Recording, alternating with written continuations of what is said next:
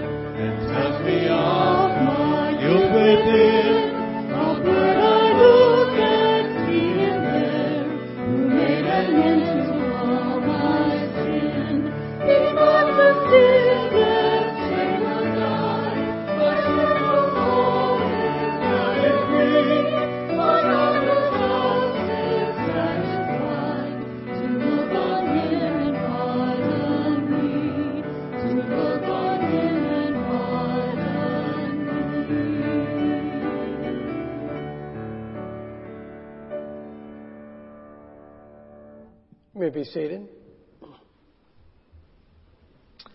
For confession of faith is the Apostles' Creed. And just a note, I think most of you would have received my um, e-letter this past week of noting how we're removing uh, one item out of there of descent into hell because of the uh, difficult thing of trying to understand it, the differing opinions of it, and the purpose of a creed is for us all to recite something that we can understand that we can all agree together and it unites us uh, in our faith. So with that in mind, let us uh, confess together uh, our faith. I believe in God the Father Almighty, maker of heaven and earth, and in Jesus Christ, his only Son, our Lord, who was conceived by the Holy Spirit, born of the Virgin Mary, suffered under Pontius Pilate, was crucified, dead, and buried the third day he rose again from the dead. He ascended into heaven and sitteth on the right hand of God the Father Almighty. From thence he shall come to judge the quick and the dead. I believe in the Holy Spirit, the Holy Catholic Church, the communion of saints, the forgiveness of sins, the resurrection of the body, and the life everlasting. Amen. Let us turn to the Lord in prayer and we'll begin by praying together the Lord's Prayer. Our Father, who art in heaven, hallowed be thy name. Thy kingdom come, thy will be done, on earth as it is in heaven. Give us this day our daily bread, and forgive us our debts as we forgive our debtors.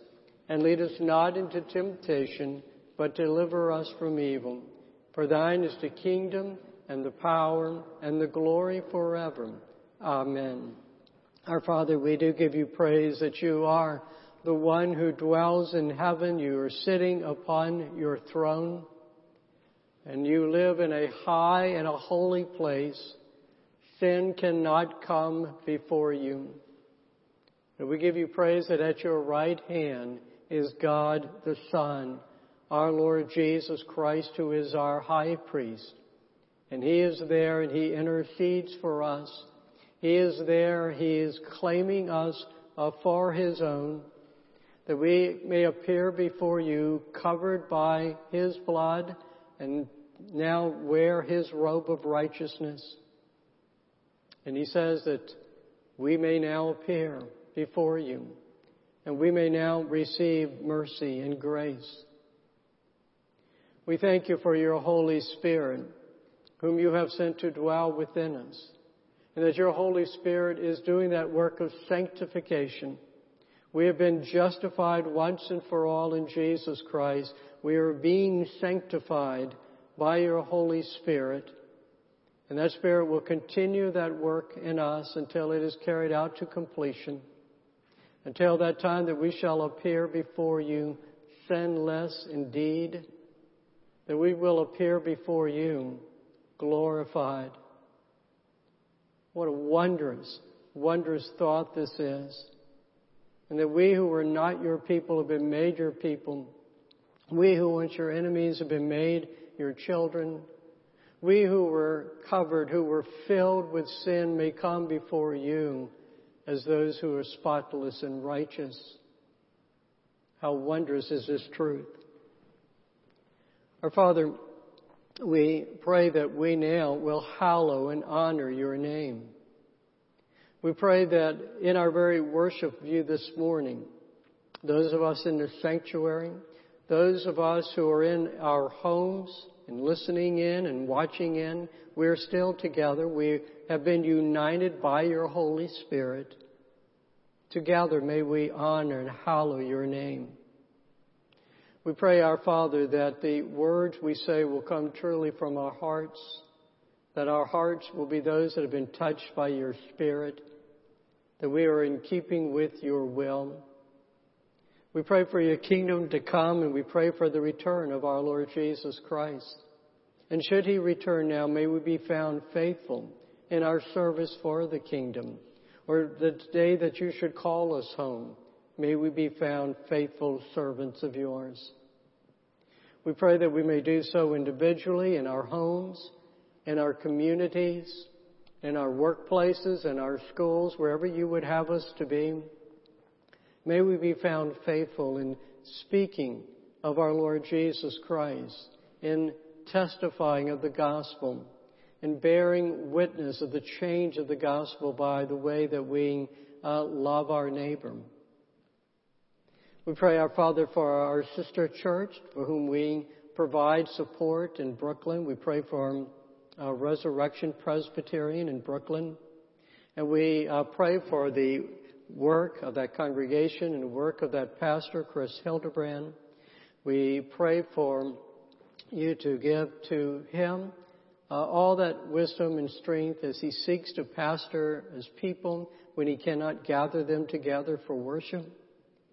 We pray that somehow that you would still use this congregation to be a light in its community, in a community that is not welcoming to the gospel.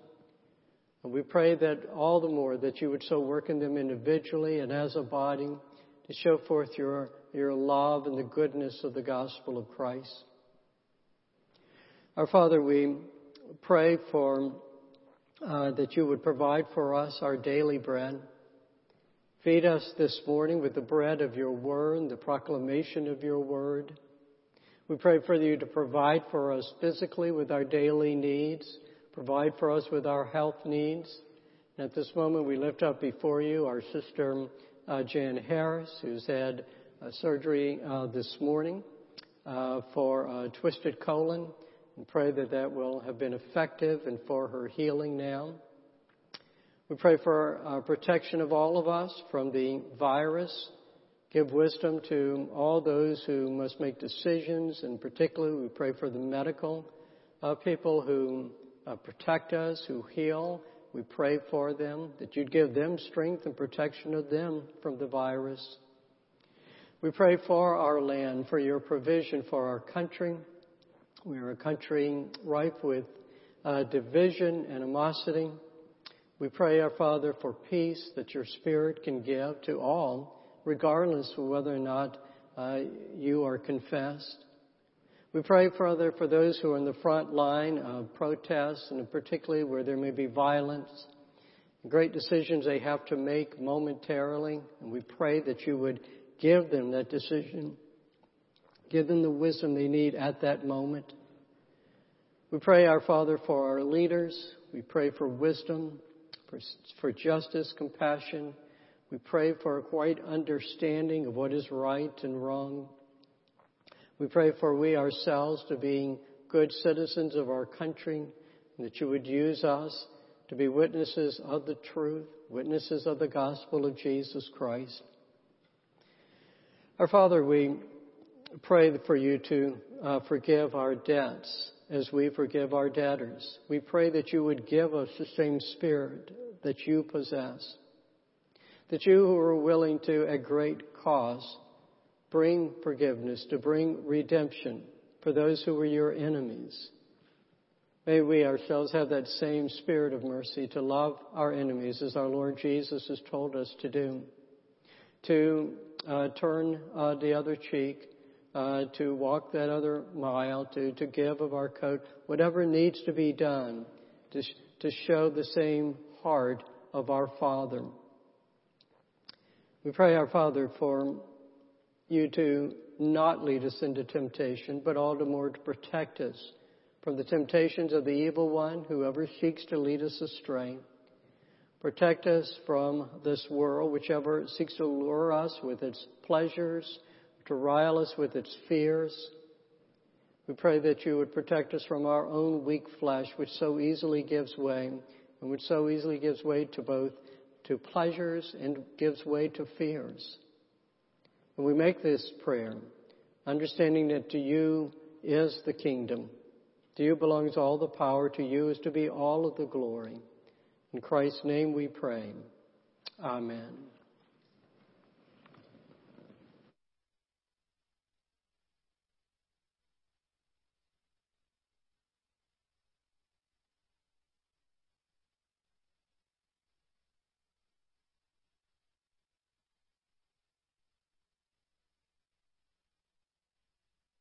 Revealed in all the universe, all things created by his hand, and held together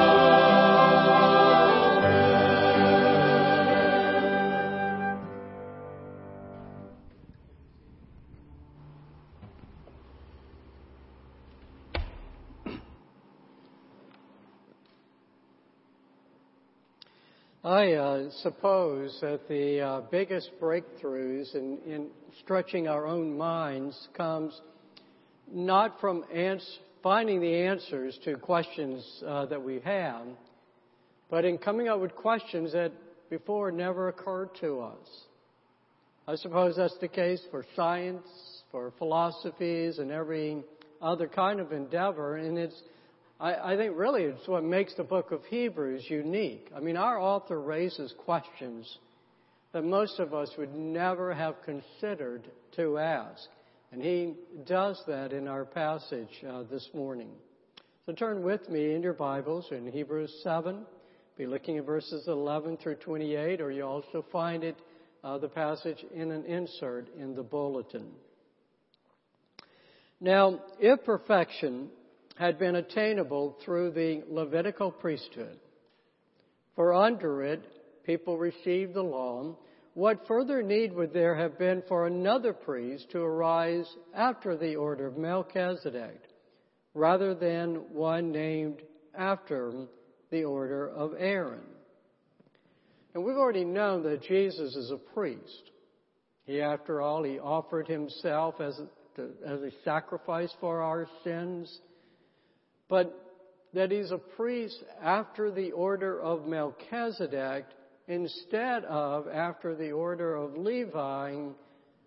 I would imagine that's not been on our radar, and we certainly have not spent much time contemplating on the necessity of Jesus being after that order of Melchizedek rather than Levi. But our author has given the matter great thought, and indeed, as he thinks through it, what rests on it is our attaining right standing before God. That's what men hear about that perfection that has to be attainable. Okay. And yet, that perfection, what he wants to note, it's not attainable under the law. That is the law of Moses, which is administered by the Levitical, the priest of Levi. So, a change is needed. And it's a change that involves the priesthood, and when the priesthood changes, then the law itself changes as well. And he goes on here in verse 12.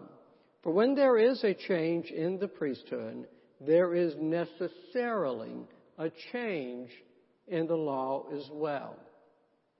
Now, one question here for us is how do we know that there's been a change in the priesthood? Well, it's because who now is the priest? It's Jesus. And Jesus, who is both king and priest, he is not from the tribe of Levi. So he goes on to say here in verse 13 and 14, For the one of whom these things are spoken belonged to another tribe, from whom no one has ever served at the altar. For it is evident that our Lord was descended from Judah and in connection with that tribe, Moses said nothing about priests. So there must have been a change in the priesthood because of Jesus. He's not descended from uh, from Levi. He's descended from Judah. Something has changed. Now he gives a second piece of evidence that's also significant here, perhaps more significant, and here he's going to go back to Psalm 110 verse 4. It's, it's again, it's that only reference to Melchizedek. So look with me in verses 15 to 17. This becomes even more evident when another priest arises in the likeness of Melchizedek, who has become a priest not on the basis of a legal requirement concerning bodily descent, that is the genealogy, but by the power of an indestructible life. For it is witnessed of him, you are a priest forever, after the order of Melchizedek. So Jesus is a priest for, forever. By this evidence, and he's looking at again Psalm 110, he's saying here, then he is a priest after the order of Melchizedek, then, because as you may recall, he made a big point about this just a few verses earlier. Well, Melchizedek had no genealogy. He has no, uh, nothing history said about him after that time of meeting with Abraham. So he is a priest forever. That's what Jesus is. So Jesus' priesthood is based not on you know, happening to descend from Levi, which he did not, but by possessing an indestructible life. And what does he use that particular term, indestructible? Well, well we're going to see just a few verses later, a little bit further down. But right now, he wants to give his attention back to the law of Moses. Because look with me in verses 18 and 19. For on the one hand, a former commandment is set aside because of its weakness and uselessness. For the law made nothing perfect. But on the other hand, a better hope is introduced through which we draw near to God. Again, that former commandment, that uncovers all the law of Moses. And he's saying it is now set aside. And it's set aside because it did not achieve what most Jews thought it was supposed to achieve, which is to make someone right so that they could stand before God. They could draw near to God. Now, it's not that the law was bad. The problem lay in how it was being used. What the law can and what the law does do is to reveal what is right before God and what is wrong and what God considers wrong. It can reveal sin, and so it does an excellent job in convicting us of our guilt before God. It can show us what a righteous life is like. And so it can point us to the way uh, that we ought to be living. But it cannot make us want to live a righteous life. And even if we should have some kind of desire to live a righteous life, it is powerless. The law is powerless to enable us to live that life. And so the hope to appear right before God, to draw near to Him, is a hopeless one if one depends upon the law to make them right before God. But there is a better hope that has been introduced. And that hope lies in the change of the priesthood, by which Jesus now, who is not of Levi, but after the order of Melchizedek, he is made high priest. Now this then leads our author to add yet a third piece of evidence regarding this change and improvement of the, need, of the new priesthood. Look with me in verse uh, 20 and 21. It was not without an oath, for those who formerly became priests were made such without an oath. But this was made, but this one was made a priest with an oath by the one who said to him, the Lord has sworn and will not change his mind. You are a priest forever. So God himself made an oath swearing in Jesus as priest. And you might remember back in uh, chapter 6 when our oath t- uh, excuse me, when our author spoke of the oath that God made to Abraham. And you might remember he, he makes a point of how sacred, how binding an oath by God is. God will not change his mind because God cannot change his mind. God cannot lie. And he notes here now that the priesthood of the Levites was not made with an oath. He's not saying that God, well, he did change his mind here. No, he's just making the point that God never intended for the priesthood of, of Levites to be eternal, to always be there. The eternal priesthood was reserved for his son, Jesus Christ. Now we're going to then note what this guarantee of Jesus being the eternal priest, what that means for us. Verse 22, thus this makes Jesus the guarantor of a better covenant. Now chapter 8 will talk about what that better covenant is. His interest here right now is being that guarantor. So he's going to continue. Look with me in verses 23 to 25. The former priests were many in number because they were prevented by death from continuing in office. But he holds his priesthood permanently because he continues forever. Consequently, he is able to save to the uttermost those who draw near to God through him, since he always lives to make intercession for them. Guarantees are only as good as the person or the institution that makes them. Now, a business might give you a lifetime guarantee for its product. But if that business goes out of business, well, that guarantee is of no effect.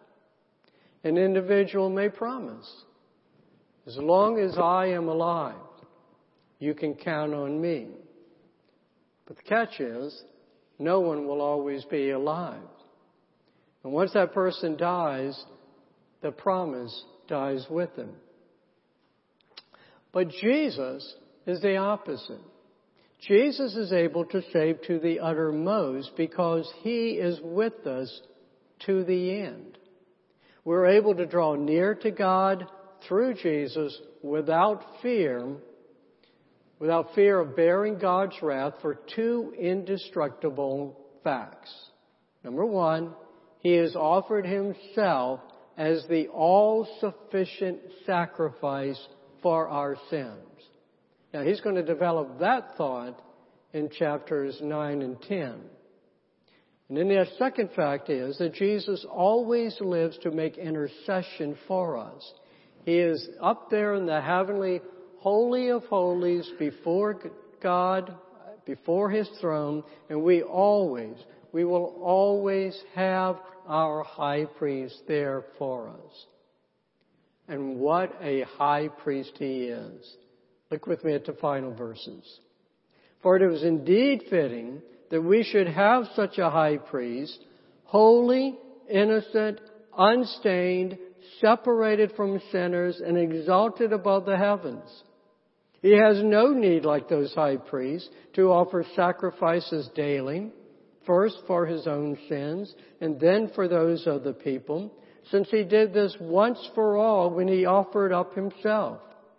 For the law appoints men in their weakness as high priests.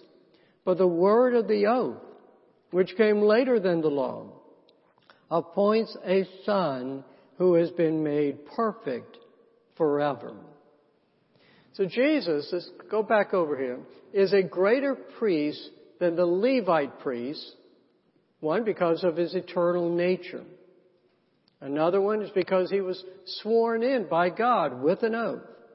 But what really separates him from the others lies in his holy, sinless character.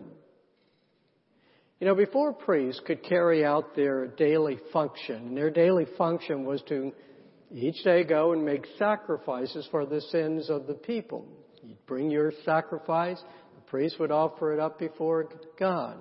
But the priests had to get up early in the morning because first thing they needed to do was make sacrifices for themselves, for their own sins. For they were sinners like everyone else. Well, Jesus entered into this world holy, sinless, and he remained that way throughout his life, through all the sufferings, through all of the temptations, through the persecutions. And because he did, he was made perfect Remember, our, our authors already talked about this. He was made a perfect Savior, and he was made a perfect high priest. He has never needed to make a sacrifice for himself, but he did make the one all-sufficient sacrifice for his people. He was the innocent, the unstained, the unblemished lamb who was lifted up for his people. He is the holy high priest who is always heard by God as he always intercedes for his people. And so truly alone, he is the one who is fitted to be appointed by God to be sworn in to this office. All of this is what our author gain from understanding Jesus as being a priest after the order of Melchizedek? That's a lot that's in there. Now, what are practical lessons then that we can gain from this? Well, first of all, I want us to see what we learn about our attitude should be toward the law. I mean, he makes, our author makes a very shocking comment back there in verse 18 about the law.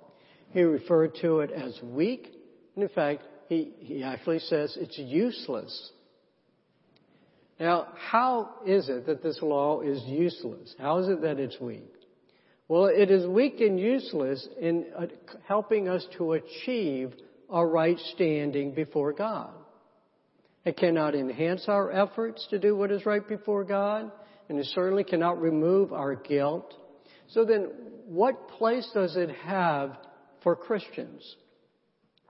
Well, think about it, first of all, how we first needed the law. It is the law that caused us to become Christians in the first place. It's the law that revealed God's will for us. It is God, it is the law that revealed our duty.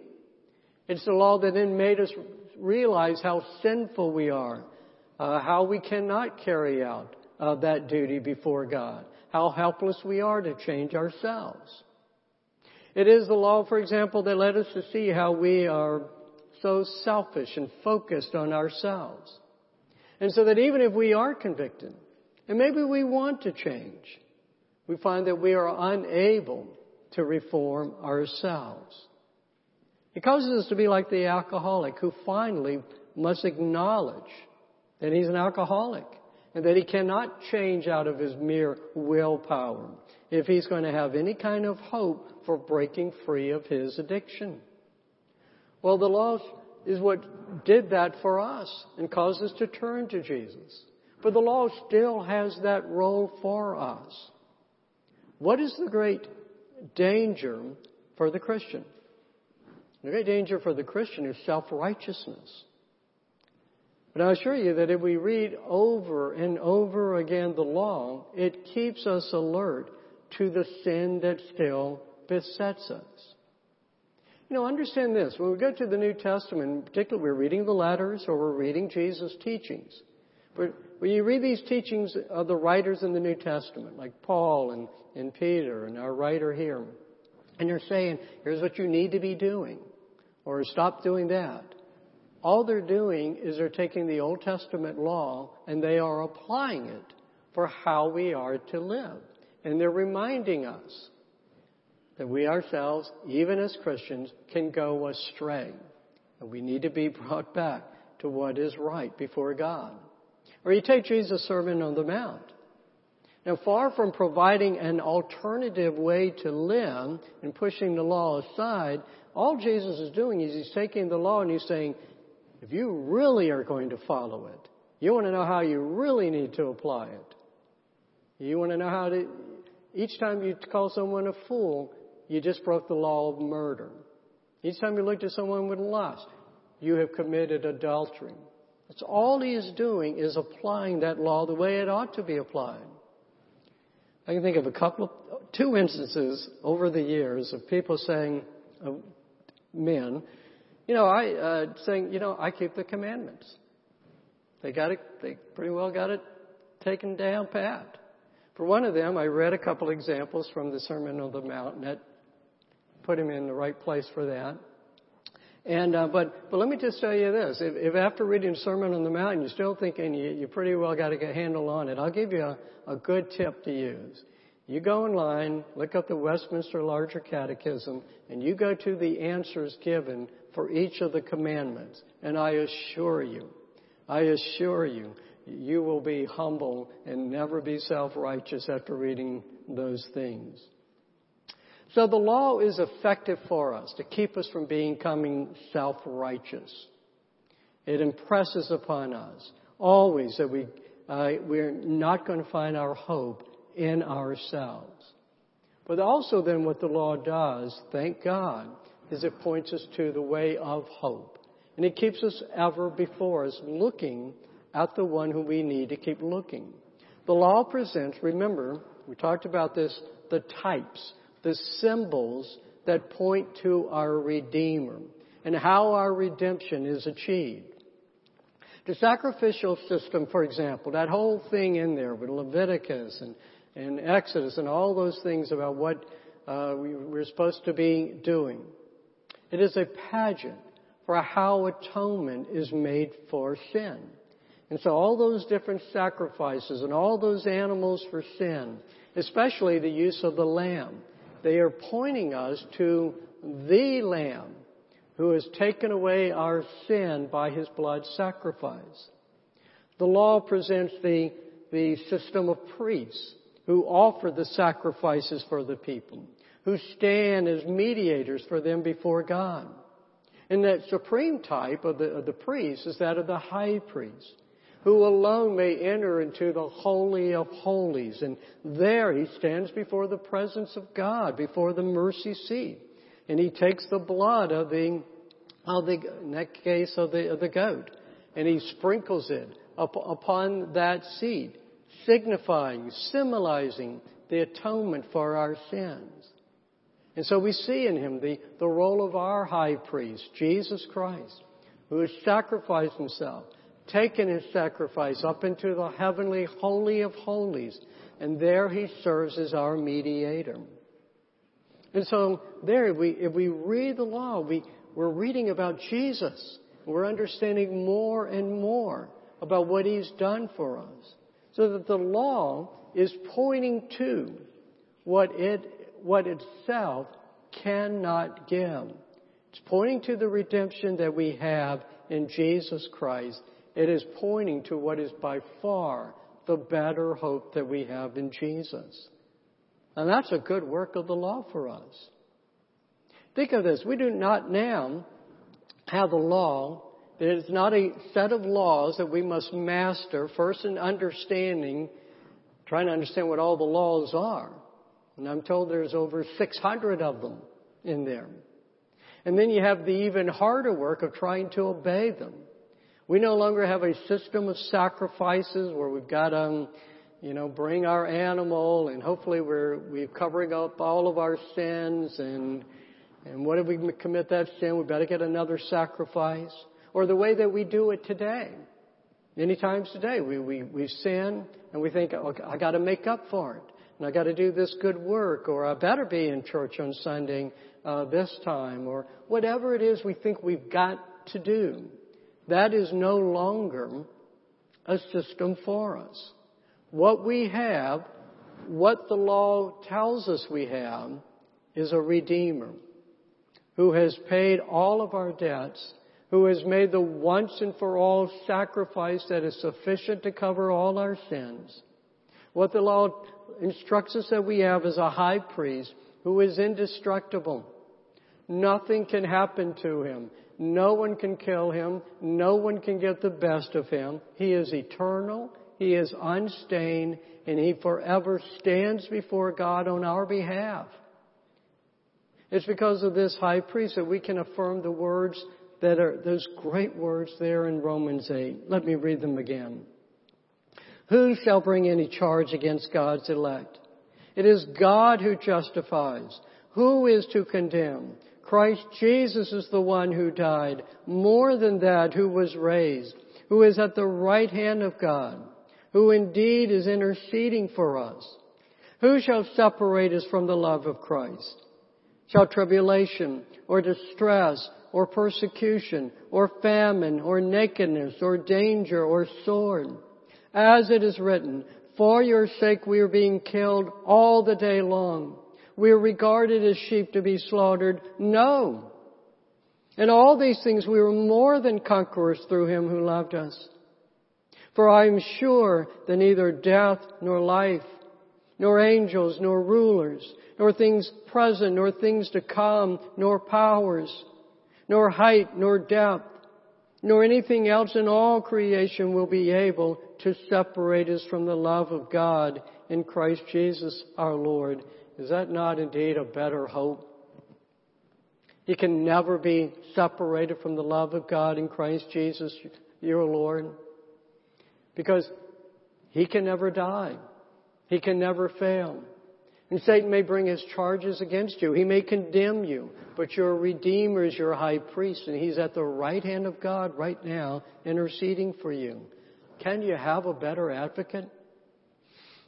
And so do not depend upon the law to draw you near to God. And Christians are in danger of doing this. Christians do this all the time. We keep coming to church and the, and the preacher will tell you what you better be doing, what you need to do. Only thing that the law does is display your unworthiness, which you can't do on your own. But you put all your hope, you put all your dependence upon your high priest, who is a priest forever after the order of Melchizedek. And know this, that he is able to save you to the uttermost. He is able to complete your sanctification. He is able to draw you near to God. And we give you praise, our God, for our great high priest, Jesus Christ, who is there at your right hand, even now interceding for us. We thank you that before the throne of God, uh, we have this great high priest, in whose name we pray. Amen. Let's stand and continue and sing together before the throne of God above.